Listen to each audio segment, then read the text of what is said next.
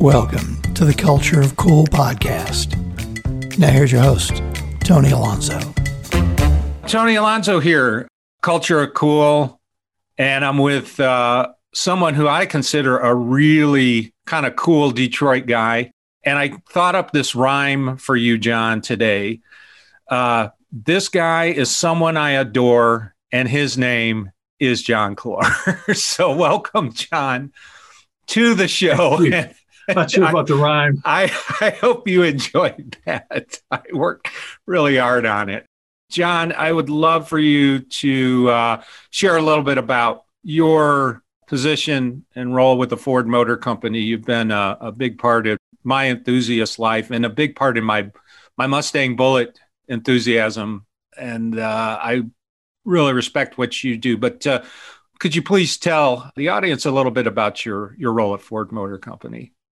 Well, you know, uh, today I serve as the enthusiast communications manager. It's uh, it's a unique role, I believe, in the auto industry because not too many car companies have any such role, any any such reason for having a person like that.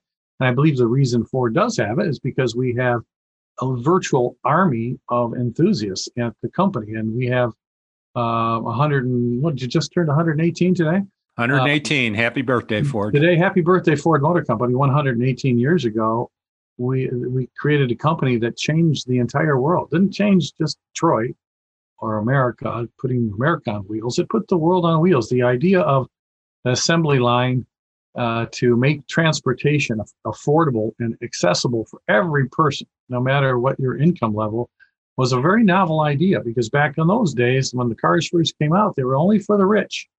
And we were stuck with horse and buggy or whatever, or walking. So uh, Henry Ford uh, changed not only the, the world, the map of the world, but it's changed, changed the way how we live. And then later on, as it grew to be such a big industry, it built the middle class, the, the $5 a day wage. You know, now the government thinks it can set wages. Back then, an independent company wanted to have the leading wage in the United States. And millions of people moved to this part of the world to to work at Ford and raise their kids and put them through college. And and then if building the middle class wasn't enough when World War II broke out, you know, ask any historian. The the arsenal democracy is what beat the Germans and the Japanese and the Allies won because of our, our, our material might.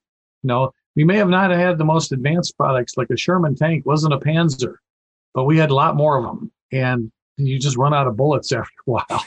and the, the, the B 17, the Willow Run bomber plant that Ford magically put together to build those so quickly, the arsenal of democracy won the war. So we kept freedom because of Ford Motor Company. And it's, it's, it's and it's a great entrepreneurial story for anybody who still holds uh, to the American dream that you can just come up with an idea and be anything you want to be if you if you're smart enough and empower yourself rather Absolutely. than have somebody else empower you or you know have a law passed to empower you you're yeah. it's up to you how far you went and henry ford as as wild of a person he is, may have been uh, did all that so it's a great company and because we've had all these years of successful products like the model t then the model a we intoxicated the world with the v8 with the model a uh, and that's how the enthusiasm came in the 60s for all the great 50s and 60s fords i mean fairlane galaxy thunderbird and of course the Mustang.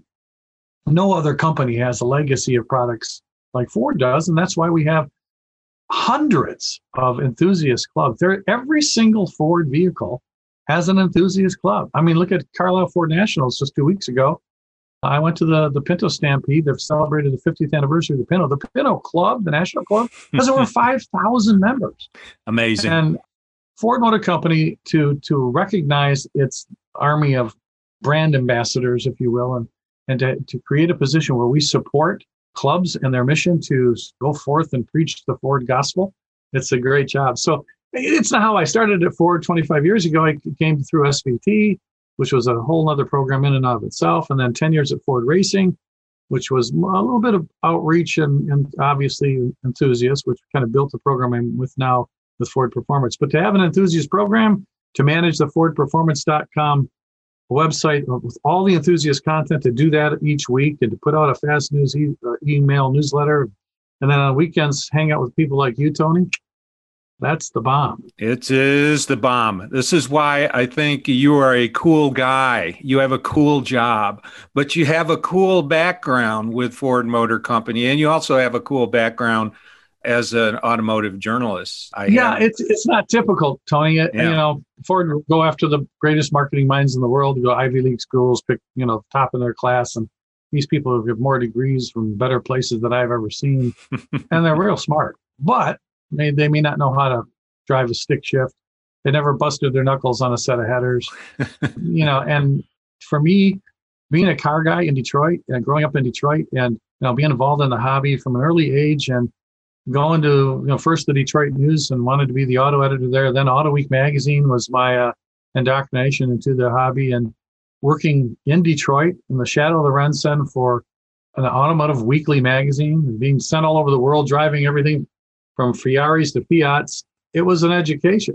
But secretly inside, I was that you know Detroit kid who loved Ford Motor Company and being able to, after all those years as a journalist, to go to Ford and say, "Hey, you know, eh, what do you do as a journalist?" And Tony, think about it. when you write, all you want is the car companies to listen to you. And said, "Here's a perspective Absolutely. that if you'd listen to me, these cars could be better." And that's all I did at Auto. I, when I drove a car this is how I think it could better connect with people. And Ford's really good at you know connecting their cars with people. That's why Mustang's been around forever since they, I mean it's never went away. They sure. So for are. me, going to Ford and being able to be on that team now, and it was it was a it was a change because usually Ford was you know really nice to me and you know, wined and dined me, and and now I'm just a worker. you know, they paid attention to me for that first year, and now you're just somebody else. So yeah, that's a unique perspective. So I've been on both sides, and then starting with PR, you know, I was a journalist, and I had to call PR guys. And then at SVT, I worked PR, so I knew what the journalists were doing. You know, so I I knew both ends of that business, and then being in the hobby all my life, and then being members of countless clubs, and then now working with clubs I've been on both sides of that hobby too. So yeah, no one has to explain it to me. Yeah, you've you've got and and this is John. This is this is why I you know, have a, a ton of respect and also really value um, you know what you do because you've you've worn a lot of different hats. You've been you're you're a car person from the start, and I love hearing your own stories about you know growing up with your dad and such. But I was really fortunate when I first met you back in 2007.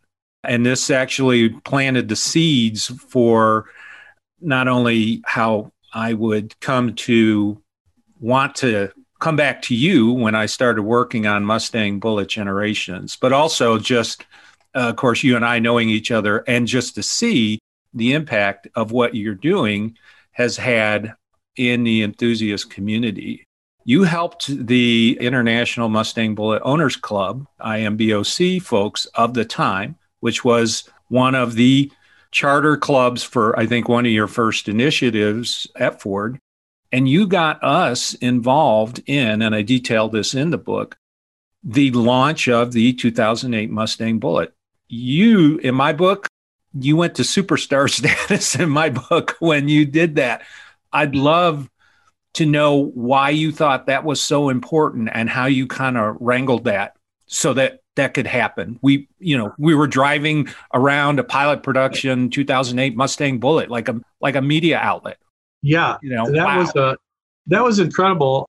You know, but at that, at that time in 07, uh, SVT was disbanded in 06, and I wound up over at Racing because I still uh, had remnants of the SVT Owners Club, which I'd managed try to figure out how to how to integrate that into what Ford Racing is doing with their Inside the Oval and Team Ford Racing Club. And at the time, I was trying to think of how am I going to take this relationship that I built with SVT and racing and build a program out of it. Now, how am I going to show value to Ford? Because uh, at the time they had SVT Enthusiast magazine, they had Inside the Oval mm-hmm. magazine, and I had sure the enthusiast section of the Ford Racing website. So really, when the Bullitt Club sent a note saying, "Hey, we're going to be in town. Is there any way we can go? We we know you guys have built some. Is there any way we can see them?" Generally, the answer is always no. I mean, right. we would during the Woodward Dream Cruise, we would try to get clubs walking through Flat Rock and back in the day, you know, Dearborn Assembly to walk through and until one day have an open house. But that was a closed. You know, that's a brand new car there. They had run some prototypes. They were hiding them actually, and. Uh, sure. Uh, So when I floated the idea to my bosses, that well, why would we do that and and cause a leak? And that prompted really Tony the whole discussion on well, why don't you have, why don't we create a conduit for clubs to do stuff like this? Because if we do bring all those Bullitt owners to Ford and Flat Rock and give them the inside early peek, they then will be the voice, if you will, when the car is launched to say, "Hey, yeah, we saw it before yeah. it was it was out." And you know, your your opinion as a club guy or a car guy or an owner is much more valuable to the rest of the world than than Ford's opinion. So me writing something as a Ford person or even doing an advertisement is not as powerful as, as third party validation and verification. So with that as my ammunition, I you know tried to put together a little tour. You guys remember you uh you said, All right, we're gonna come out. You guys came out in force with your Bullitts. We did. And we got together. The chief engineer at the time of Mustang was a guy named Paul Randle. Yeah. And uh, back then Robert Parker was uh well, he's now retired, but in running Bronco Nation. But Robert Parker was was the uh, marketing manager, and we got mm-hmm. a couple engineers. Yep. And yeah, we snuck the Bullitt Club into Flat Rock Assembly and took you out back where we had done some prototypes and pre-production models. We had them all undercover because we didn't want, you know, back then it wasn't drones were an issue, just any prying right. eyes. Right. And you guys pulled the covers off of our pre-builds and had no, no nobody less than Paul Randle, the chief engineer, walk you around the real deal, not a picture. Those were real, you know, prototype Bullitts. It was. And then we all went to lunch and, and chatted about it. And that, in a way, it was a great moment for the Bullitt Club and for you Bullitt guys and for you, Yep. especially Tony, because you were such an aficionado of that car. But it also, believe it or not, were planted the seeds into the program I run now, which is Club Connect. It, it it showed Ford the value of having a bringing in a club and then having you go out and and tell people what a great car we built because you know we listened to enthusiasts when the car was built and we you know we have enthusiasts within the company so you really that whole time when you were there and there public relations was very nervous about uh, mm-hmm. how would you why would you do yeah, that Yeah. you Don't let the secret. you have an online forum you can't be trusted yeah. we can't fire you because you don't work for us Yup. now, we were so afraid of the leaks and the stuff you saw plus Yeah.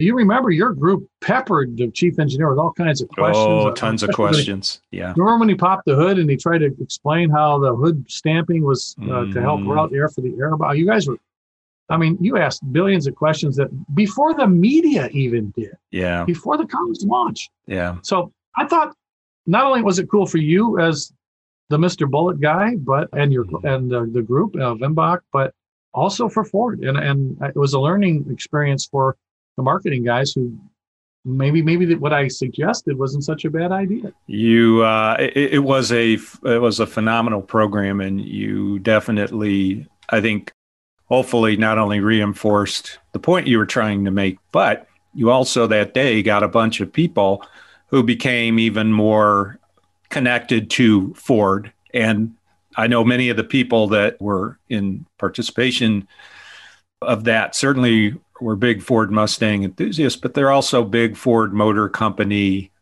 enthusiasts overall, you know, and so they speak. That's a key point too, Well- because you know what, what happens if you're just a marketing person and you come to Ford, you well, why are we talking that somebody bought a 65? They haven't bought a Mustang since 1965. Why? And their their hair their hair is gray, and they, we are we're Mhm. marketing to young people. Yeah. What they don't understand is the enthusiasts who are may have maybe boomers and older. They don't have just the 65 Mustang. They have an earlier Mustang, and their wife drives an Escape or an Edge, and the kids drives a Focus, and they're pulling their car with an F-150. Some of the enthusiast families have four and five and six and seven Fords in their driveway. So these aren't just a long time ago customer who happens to be a brand ambassador wherever they go, and they're the king of the water cooler. They're also super customers who Yes, they are. who are loyal to the brand. And, you know, ask anybody who does marketing and sales, if you think it's tough getting a customer, keeping them is even tougher. And if you, once you mm. keep them and make them a customer for life, you have built in sales, you have built in stability, which other companies would just die for if they Yeah. could get hundreds of thousands of people being their fans and, and their advocates. It's like you know um, nothing we've ever seen since you know. In, I guess you'd compare it to Apple phones. Exactly. You know, Yep. people are very loyal to their brand. Or Tesla is trying to build that Yep. kind of brand loyalty. Yep. But you know, they're being challenged now as well. So it really, Tony, you guys did a service, not for the Bullitt world only because of the love for the first gen Bullitt, but and this second gen car was all it was all that. And and of course the third gen. yes.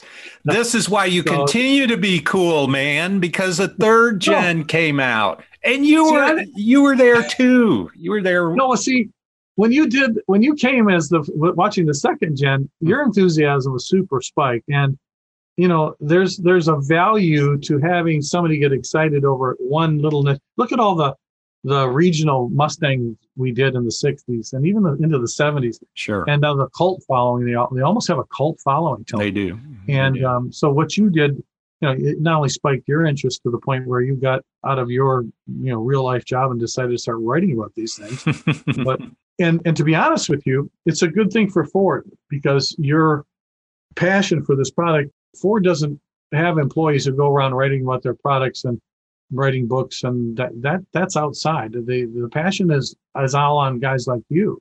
So and, and it's not wasn't my job to help journalists. You know, I, I was not in PR. I was I was I was a marketing person who was dealing with clubs.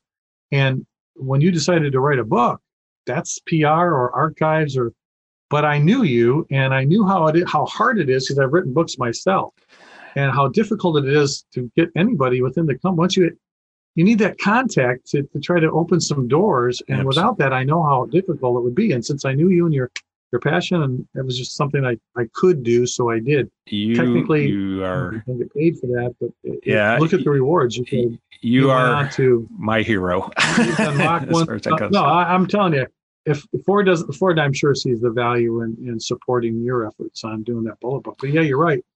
The, to to think about that second gen and how it was gone for a while, but man, the passion never went away, and Ford kind of felt that in, in thinking maybe we should do another one. And uh, t- timing is everything, of course. And uh, there were uh, rumors of it uh, being out there, but you had, and I, I also was privileged to detail this story. You had a role in one of the biggest marketing coups, I think, where you got one of the actual movie cars linked up with the introduction that was going to be done for the third generation 2019 Mustang Bullitt. And again, to the cool aspect of this, you were one of the few people in the world who actually sat in that car and got photographed in that car. So there was evidence that that car really existed, although we didn't know that was going on at the time it was happening. Well, you, you How did you get how did you get hooked up in that? Now I did write about it in my book, but I want to hear some words. No, and I'm I'm glad I was able to tell you that because you know what happens when how things get to the top at the company is really not the story usually. The story is once it got to the top of the company, what was done.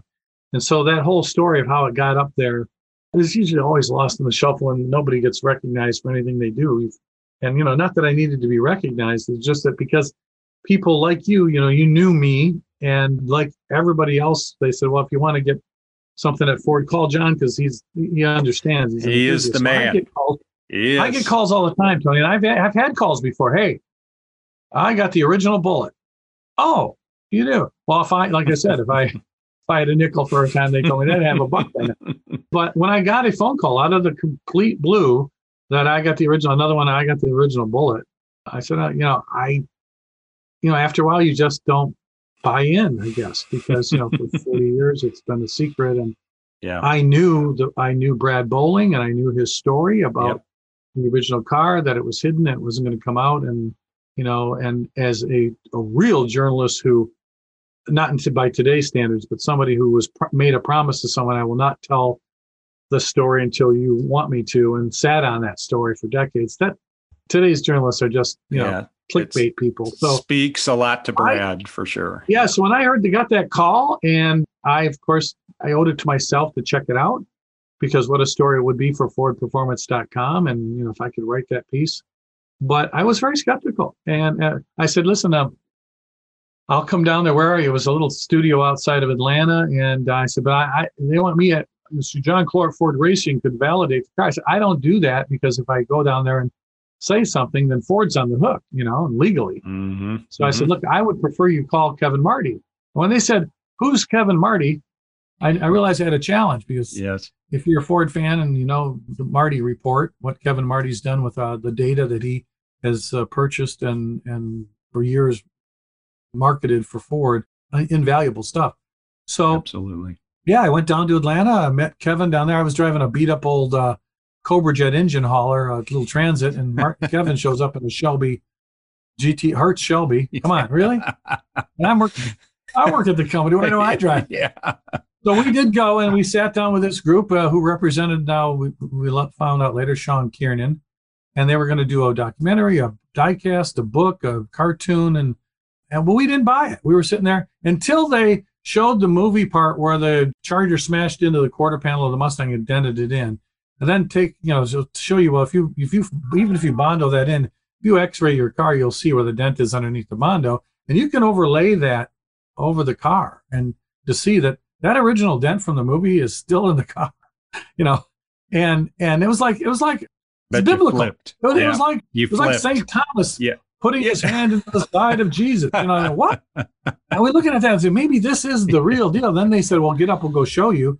And when we saw all the, you know, looked at the the um the camera mounts, the the, the, the all the, the changes in the suspension where mm-hmm. the exhaust were, and yep. all the, and then we we saw it and heard the story, we said, you know, oh my God. And Kevin did have the VIN, and you know, we knew the VIN history, which one, you know, was 559.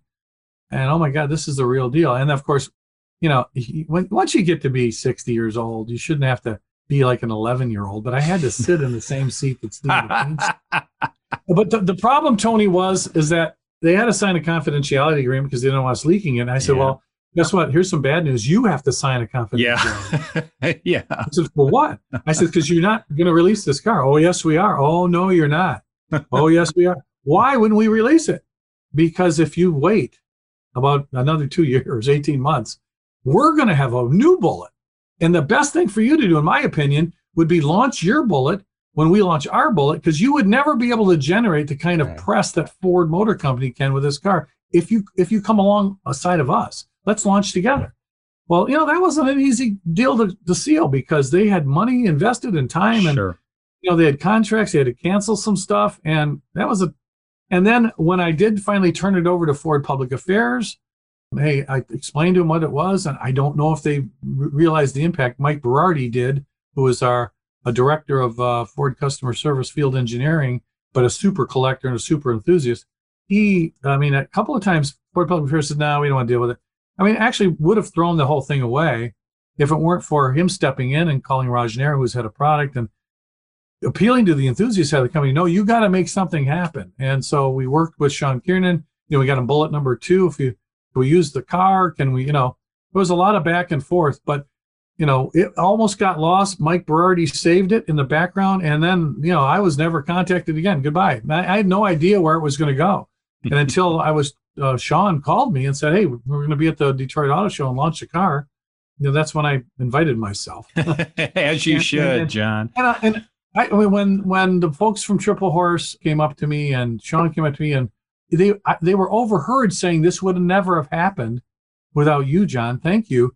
And then a journalist, buddy of mine, uh, Rich Ceppos, who used to work at Car and Driver or Automobile, came over and said, "What what is that all about? What did you have to do with it?" Well, he was the only one I had told. And then when I told you, you said, man, that's that's why enthusiasts matter because going to you, you you know, and then Mike Berardi, those people that saved that that double launch at the auto show was so impactful. And of course, you know, when we went down to Kissimmee a couple years ago when the car was auctioned off, the, it was a fever pitch over that car. Probably, I don't know about you, Tony, but mm-hmm. think of the most recognized Mustang, the most, the number one Mustang of all. Yep isn't Mustang number one because that's an obscure car. It right. may have been the the Mustang that was most seen around the world, and that was the, the McQueen movie car. Yes. And to be a part of that, lots of fun. Yeah, tons of fun. This is again, this is why you're a cool dude, John, because you you had your enthusiast hand in it. You also had your forward hand in it, and the, because of your position and because of, of course, the way sort of stars lined up, you know, it made this moment possible. It's it's fascinating to me to watch the the the links of the chain all kind of form out to you know see this happen. So I really. Well, Tony, Tony, look at look at the press releases. Yeah. So when you read all this stuff, they, they don't tell any of this. Yeah. So when you decided to write your book, I mean, all this backstory is what makes Bullitt cool. It yeah.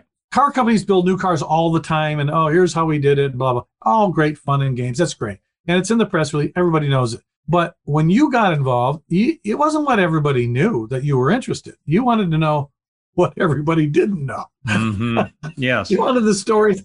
How how did it get to the Ford story? Because you know Ford has their narrative, and and that wasn't. That's why helping an enthusiast like you do a book that backstory is actually what really makes the enthusiast tick. Well, how did that happen? And how did yeah. this happen? And well, tell me about that because that's the when you own a Bullitt, it's not just another car. Oh, we can put a Bullitt sticker on it. Right. You know, right. it's a Bullitt. They, they don't know of all of the internal, how, how every little piece and every little aspect of all the generations of the, all three Bullitts were agonized over by people in the company. You know, guys like oh, Nick Turz is. There's a 1000000 mm-hmm a lot of uh, Ford people. People who really just just suffered because they they wanted it right, yeah. and and they why did they want that? Because you were going to look at it, and you were an enthusiast. They wanted to make you and your club members and the Bullitt fans happy, and if they don't, it's a flop. It's it's like it's like that Holden GTO that yes. uh, that they imported General Motors imported. You don't just import a car and then call it something. You, yeah. you know that Ford wasn't going to just put a Bullitt sticker on that car. So yeah. that's why I liked helping you because those stories that you explored, uh, you know, all those you went down all those dark alleys, Tony. Uh, it is a genuine pleasure, and also, again, because of your role at Ford, you have a unique view. You also have a lot of connections, and you know, one of the things that I find very cool about you, I want to shift the conversation a little bit to Club Connect is you're going out and you've parlayed all of these experiences and your relationships into something which I think is making a mark on Ford. And also now and is also maybe helping Ford to be prepared for the future because of course things as you know are changing in the auto industries. But tell me a little bit about club Connect and how that program works and how, you know, again, going back a little bit to the first time that you let the Bullitt people in, uh, tell us about Club Connect because that's that's uh, well that's a that's a heck of a program. It, well, it, it, came from from those stories, like when you went to see the Bullitt and having that relationship with the club. We did it again when we launched the SHO Taurus, I remember showing up at the SHO Taurus Registry's national convention, and they looked, "What is Ford doing here? Yeah, we haven't seen you since the '90s." You know, like, they knew something was up, and we we realized that by leveraging the club, when you automatically have a fan club who can, you know, it, it enhances the media story on why this brand is back and why this why this car is made, and it, it, it, it adds color to this whole story. So there was a value to the company there. But to be honest with you, Club Connect really was not that. The enthusiast manager's job is uh, communications is really the website. Mm-hmm. So my job is to run all the enthusiast content, manage it, find it, write it, edit it, create it, freelance it. However, I get the story told of your club and life and being a Ford enthusiast, that's what they wanted. And since I was a journalist as an editor in a magazine and ran a magazine as a deputy managing editor, I knew how to do this. And since I'd been in the hobby for so long, I had a lot of people to help me. And I mm-hmm. knew a mm-hmm. lot of contacts, of people that would write and edit. So sure. that's the job. But here's the problem, Tony. How do I come up with these unique stories that aren't on everything else, the Ford Authority or Mustang, whatever? Right. There's a million. Right. There are. So how do I do that? I mean, I, you know, I don't want to be, you know, we're Ford. We better have the, the story straight. So you don't do it from a desk in Dearborn. Mm-hmm. can't. So what I started doing, I said, look, I'm going to do some club outreach, and I, there's an interesting first person here. There's the four C's of of the Mustang Happy. There's the the clubs, there's the collectors, there's the the the what I call the characters, because every car, I mean, every car club has a character. That I mean, they you have do. to, right? That they It, do. it- they just do. I. It's not me. It's it's you know, and and then the cars themselves. Look, so most people go to a car show. They pictures of the cars. Done. Well, it's not about that. It's the club, the characters, and the collections too. Because hey, you go to the club and you meet this crazy guy, and then you go to his house and say, "Oh my God, what's in your basement?" It's those things that make the hobby cool. So I started going, uh, uh, getting permission to go out and go do outreach. You know, I'll give some posters away, set up a meet and greet. I did a couple books, so I became known in the hobby, and it was a it was an advantage for Ford to get uh, some attention to our tent. Come talk to the guy who wrote the Mustang book. Blah blah blah. So, Absolutely. and a very good Mustang book. I love it. well, well, the a couple one, of uh, Mustang, good Mustang books. yeah, love the, them. the first the first one got a second printing, and uh, I got pressured a lot to do another one. And the second one, the second one's funny because a lot of people um, that book was originally called Mustang Confidential, how Ford recreates its pony car because we're heading into the sixth gen, and you know, the S550 was going to be created, and it's kind of like the um, book version of the movie A Faster Horse. there you go. So- yeah. All of a sudden, I send it to the publisher, and it comes back called Mustang 2015. I said, "Hey, thanks for the shelf life." And then I get complaints. I bought the Mustang 2015 book and read half the book. We're not even talking about the 2015 yet. Yeah, because I'm trying to do what is a how do you make another one? What is a Mustang? Define it, and then from that, how do you make a new one? That that, that was the point of Mustang Confidential. Anyway, so by getting out there and connecting with all these people, I you know I created quite a network, and then I created a monster because I work all week, and then on the weekends I got to go to a show because they're all on weekends. So I was gone 30 weekends a year working just to get the content right. Yeah. Well, guess what? As I explained to my bosses, the Club Connect program is really not a promotional. You know, somebody, well, we're going to use the marketing value and power of Ford to promote clubs and support them and give them. That's that's the part that clubs like.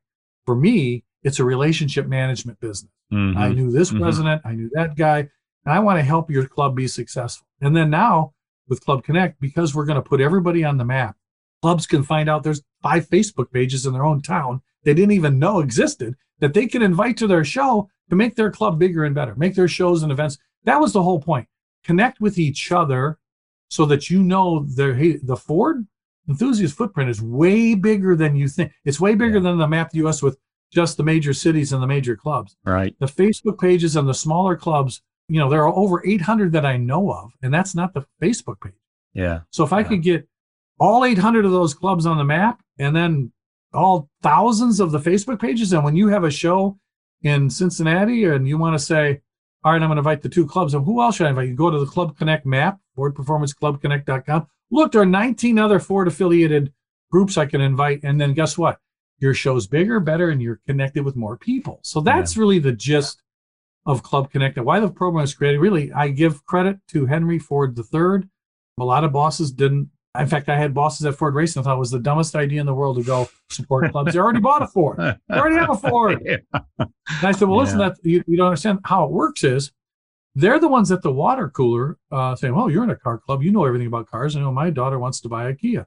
And they're the, if we embrace our clubs, then they will tell that person at the water cooler things like, you know, I don't want to see in a. Uh, there's no fun day in a Hyundai. You don't get a lease on a Nissan. Do I like Toyota? Not one iota. You don't get a go, go you don't grow fond of a Honda. You buy a Ford.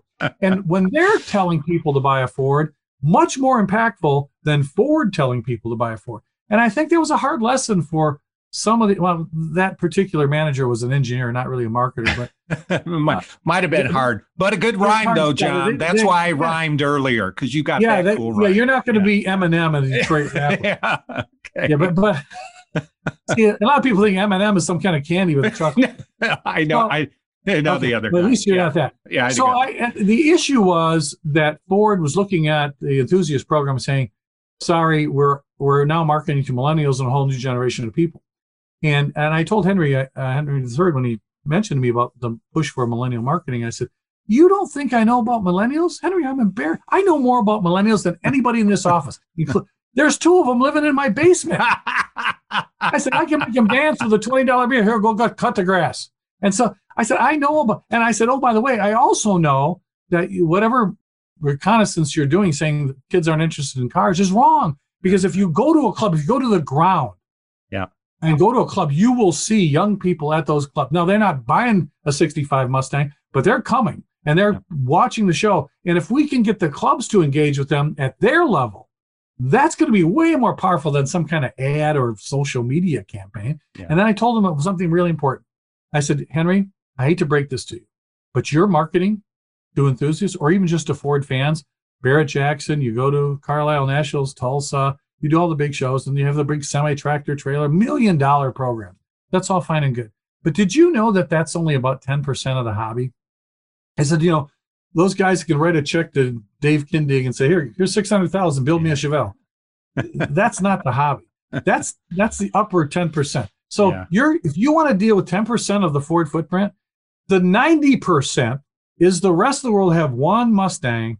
They live in their local club. Their whole life is I'm going to go to my local club's a- annual show at the Ford dealer. I'll go to the cruising at the A&W root beer stand. I did, and that's their life. They'll never touch Ford. We can never send a tractor trailer at twenty thousand dollars a night to a, a, little dealer show with hundred cars. You can't do it. Right. So I said, Henry, so if you want to deal with the ten percent and give me a little van and a ten by ten for a couple hundred bucks, I can go to any town in the U.S and I'll deal with the 90%, I'll take that.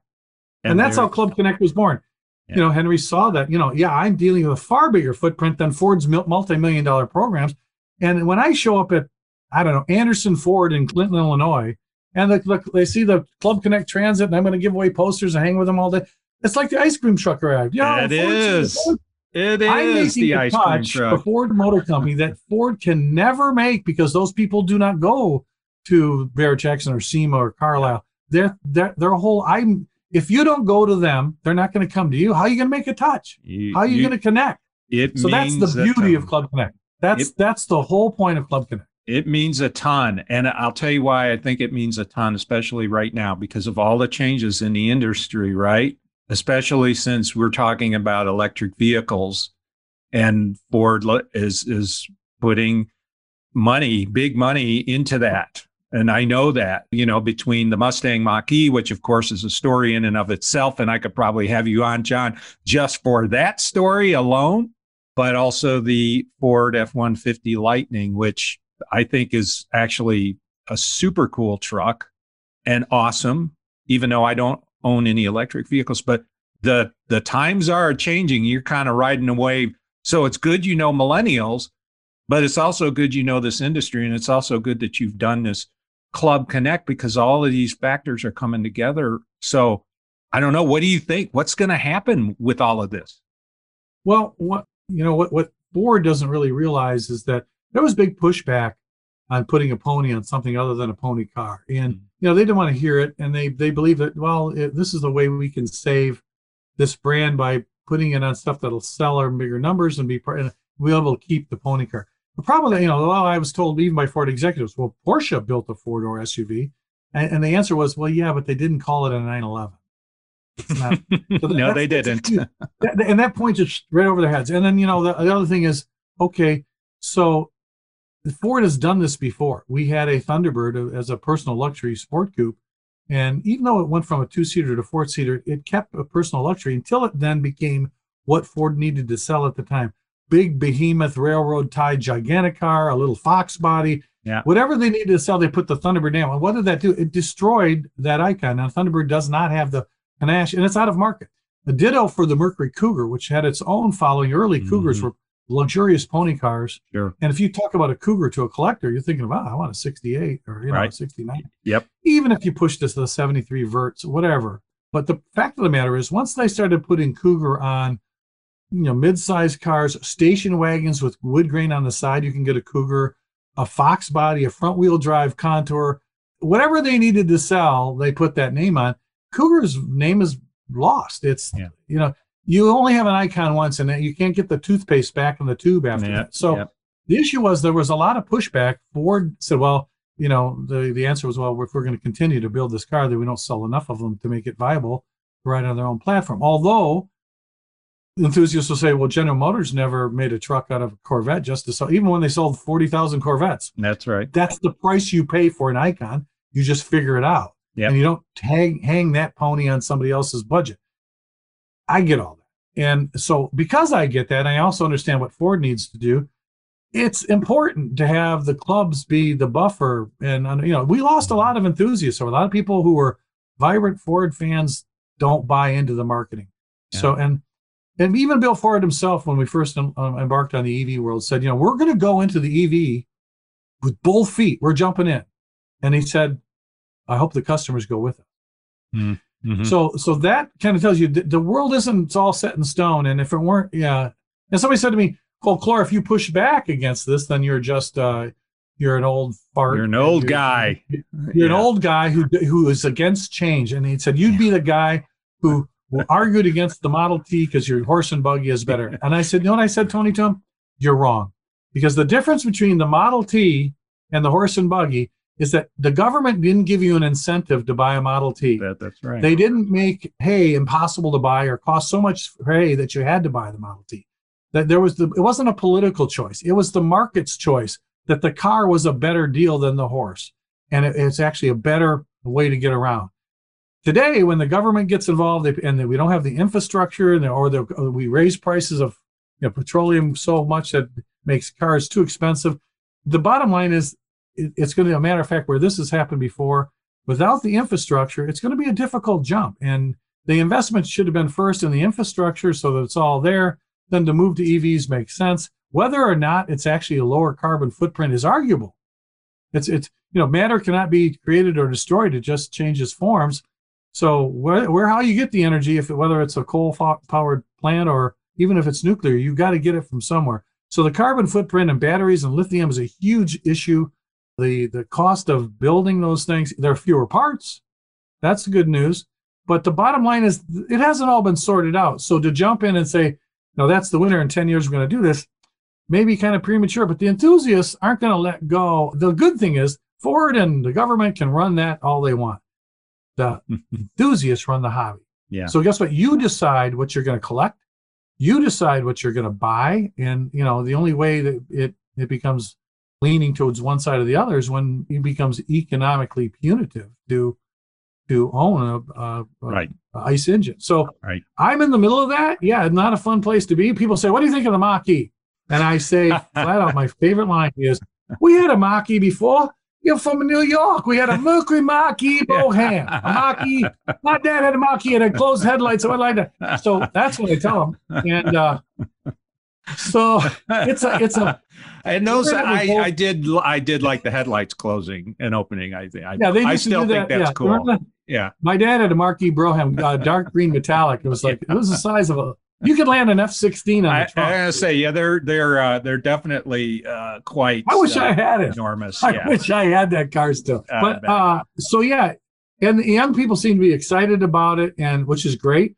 But again, if we're going to the the thing is that when it does create a following, and it will, and there'll be the Mach-E Club, then we engage with them. Rather, you know, we don't seed the Mach-E Club. If there's, Yep. you can't fake passion, Yeah. you can't fake enthusiasm, and talking heads are the worst thing a company ever did. What you do is you have real enthusiasts who tell your story better than you can. And when that happens to this new vehicle or the Lightning or the new Maverick pickup, I got a lot of Maverick owners killing me. Yes. Maverick. Yeah, I should have called it What a courier. happened? Yeah. A courier. You know, what can I say? All I tell them is they will have their own following, and when they do, we'll embrace with them. And we'll, our goal is to bring them into the Ford fold and understand those cars, just like our your Bullitt, is they're going to have their own passionate following, and and our, it's our job to support anybody who follows keeping this 118 year old company innovating and and building the best cars and trucks. Not only the cars and trucks that deliver a, a brand promise, but ones that create a unique relationship with their owner. Tony, you look at your car different than just another piece of machinery. Oh, there's for sure. There's some kind of fondness. You have this this eerie like love. You, you have a feeling when you So- get behind the wheel. You feel good. You do, you do. Some people might uh, say that's pathological, but um, yes, you do. And I had to ask that question of you, John, because you know, I feel like I'm watching a big history turning point here in the, the industry. And I'm watching what's going on with the hobby. And and Yeah. again, I think back to, you know, what you did for us Bullitt owners at the time. That was kind of a bit of history that that I got to experience. Well, now it's another one. And you've seen a lot of things with your experience over the years, the different roles you've had. And it's it's going to be interesting. So I, I can appreciate that you are in the middle of a bit of a storm and Oh, yeah. uh, you're trying to uh, figure out how to surf the waves with all this. Yeah. Yeah. And, and and it's going to happen in the hobby as well. You know, I have I have the gloom and doom people coming up to me. Oh, oh, these kids they don't can't drive a stick. They open the they don't even know how to open the hood. They go to Quickie Lube. They have not. There's no interest in cars. They care about uh, video games and cell phones. Hmm. I said, you know what? That it's our it's our job as fans of the automobile and mobility to get them interested in this and bring them to a car show and hang with them and show them the joys of this camaraderie we have and when they see that because you know they they because of social media they kind of destroyed their ability to interact with other live humans Yeah. so they're living in basements and playing on games everybody's a big hero on social media and they talk all kinds of smack but people aren't usually like that they they- you know if they get interactive and they actually see a person face to face it's a different human experience we are social different. beings so Yeah. i think the car clubs play a role and as the hob the hobbies moved before I remember, remember hot rods were the biggest thing. Oh, you oh, see hot 32 rods. Yeah. Oh, 32. Oh, and the American Graffiti movie and John Milner and oh his my 32. gosh. Yes. Well, those cars, now that unless you're 70 or 80, nobody's really collecting those. They're Yeah. they're relics. And Yeah. then the fat fendered cars, a 50s or like a 56 Crown Victoria or yeah. my, yeah. my first car, a 57 Ford, the beautiful 50s, the chrome, the stuff that Gale Halderman worked on when he was young. Those cars are they're still a following, but there's fewer and fewer of them at shows. And then you know when it came to Mustang, all the it was always the first gen. You, then the second gen was the bastard redheaded stepchild. You can't be in the club. And then the third gen. What happened to the third gen? It was a it's a doorstop. It's a wedge shaped. Uh, who made the Fox body? How did that happen? And then when SN95 go, well, it's more like you know that looked like a must. So each one has its own following, and they're moving through the chain right now. Like right now, Yeah, you know, second gen cars are hot, and the hottest is the Fox body. Go find a yeah. unmolested like a, a 50 50 notchback. You can Yeah. get a fortune for them because the collectors are at that age now where they wanted that 50 notchback that they didn't get when they were in high school right. And they can move through the hobby. What's going to happen to it? You know, there'll still be a reverence. This was our our heritage in in automotive world is the gas engine, and people, as long as we can you know afford it, people will still love these because these are relics of design and beauty. And we have some. I mean, Mustang is still Mustang is still beautiful. A new a '65 Mustang is still in commercials today because it's still cool. Yeah, it is cool. And it is cool just like you, John. and uh, we we thank Gale Halderman, of course, for his design sketch and all the cool that came from that. Oh gosh. But you uh, you have, and again, I I I could probably talk to you for the next ten hours, John, and we could go on and jawbone about all kinds of problems that maybe neither one of us collectively could solve, even though we might think we have the answer. But I must say this: I really think that you have been witness to and have been influential in something that I consider extraordinarily cool with what you do at Ford and what you have done for Ford and what you do for enthusiasts. And you have been also a part of the story of, you know, so many different enthusiasts experiences just by the nature of your relationships that you've formed. And I rue the day, John, when you decide, uh, you know, I'm going to go hang it up and go to my private island because I'm done with this. Yeah, But, it's uh, uh, Belle Isle in Detroit. Belle Isle, yes, the only place to be on an No, I- island if you're in Detroit. Yeah, Tony, it's really a matter of as long as the company values this this army of enthusiasts, and I and I can I'm going to ride this wave until I face plant in the sand, uh, as long as we can go it because I believe in you know you and all your friends and people like you who who got this passion by an automobile, by an experience you had with Ford whether it was with me or, or some other program. And then because of that, now you've been inspired to now tell the Ford story and not just, you know, Ford telling it. It's you and your experience and meeting all the people in the Bullitt world and all the the stories that that really enhance when you buy a like a car like a Bullitt or any really any Mustang. My, I had an old saying back when I tried to start this 25 years ago. Every Mustang has a story, and every Mhm. person has a Mhm. Mustang story. Mhm. You don't even have to own a Mustang. Every person, you, you better, you could have been your boyfriend in high school, your uncle, the guy down the tr- street on the. Every person has a Mustang story, and and you can't say that about a Nissan Altima. You know what I mean? yeah, I I haven't found the Nissan Altima Club. They maybe they're No. out there, but I I, I and you know seen the, why we live this life of uh, being a Ford fan, a thumbs up, and why you're spending all your time and effort to dig up all the backstories of all the passion. There's a lot of men and women at Ford who who had, had given their heart and soul in making Mustang that connection that you feel when you get into it. And to this day, I went and got uh, my uh, my uh, 06 convertible serviced, and just getting it back out and hearing the rumble of the cams and just driving it again. I, I couldn't help but just to smile. It's like Yeah, it's uh, smile when I drive my, my sister-in-law's Chevy. You know, I just don't. yeah, it's So- it's uh, it's Disney World every time you start the key. Yeah, it's a special thing, and and I, again, th- I appreciate all the kind words about me, but I, I do it because of people like you. And if if we didn't have people like you, then Ford wouldn't pay me a nickel because there, there's nobody to talk to, and there is no story to tell. So it's like until they say, "Oh, thanks for coming to our show and our meeting. And you you spent two hours. We did Q and A. It was all wonderful hearing the stories. Thank you for coming." And I said, "No, no, thank you for coming. Because if I came here and there was nobody here, I'm fired." there would uh, that you do it. make a good point there, John. You do make it's you. So the bottom line, it ain't about me. It's it's all about our our loyalists and all the fans. And it, it's you know it's the least I can do in the hobby. You know, yeah. Could I sit home and just do the do the website? That's what I get paid to do. But I'm not going to be very good at this. And I'm, what am I? What's the legacy of my job going to be? That so I did a website. P- billions of people do that. But what what are we doing for the hobby? What are we doing for our fans? And what how do we create Tony Alonso's to go now? Wow, I want to get. Is that true? I, I'm going to write a book and to get the and then find those people and tell the stories that don't get told. That's the difference. So if I can help you and and all the folks in the Bullitt Club or any other club, you know whether it's, uh, you know I spoke at the Pinto Club, I spoke at the T-Bird convention last year. I'm a, I'm a historian. I love all the Ford products. I'm not well versed on every one of them, but I love them all. And if, like I said, Tony, what you do is the real Lord's work. I just try to shine a light on it. Well, we thank you, every one of us who's had the chance to interact with you. Thank you for that. And again, I will go back to my rhyme as we close out here.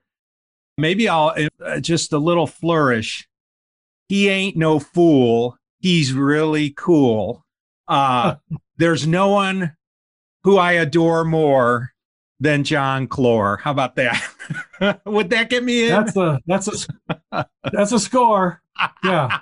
Just just all I ask to have all your listeners check out fordperformance.com and the click on the enthusiast section. Or better still, if you're a club member or if you have a Facebook page, you go to fordperformanceclubconnect.com, fordperformanceclubconnect.com. Look on the map. If you're not on the map, get register. It's free, it's fast, it's easy. And you get on the Ford map and be somebody, get connected with the rest of this world. You can check out our Fast News e-blast on Club Connect. You can get your t-shirts registered with licensing and you can interact. And now we're going to be launching an all Ford vehicle registry based on your VIN. We're going to build this social platform and all Ford people need to come together and connect because we're cooler than everybody else. that they are. and I know in today's world that offends people. I would like to say I'm sorry, but I'm not sorry. You're cooler than everybody else. That's, and if it offends you, then just go buy something else. Right now, you don't understand the beauty and joy it is to be a Ford owner. That's it. is. It is. Uh, it is a wonderful thing, John. Thank you so much for your time. Let's and it again. Please. Let's pick a topic. Let's do it again. I love talking Mustangs. I'll, I'll dig out all my. I got a few books and archival things. You do have a few books. Uh, John has written a few, but he uh, he collects a few. He's got quite a few. Uh, I try to have every collection. Mustang book ever written, and don't tell my wife Jenny because there's 200 of them downstairs she's never seen. So this is just what I'm showing in the office, and this goes another 12 feet of this bookshelf. Of this. So keep writing, Tony. Keep out there. Keep telling the Ford story, and I'll do everything I can to help you, buddy. We will do. We will do that, John. Thank you again. And culture cool concludes today with again a very cool cat. So uh, thank you again, John. Appreciate it so you much. got it. See you, Tony. Thank you. Thanks for listening to the Culture of Cool podcast. We'll see you next time. And until then, stay cool.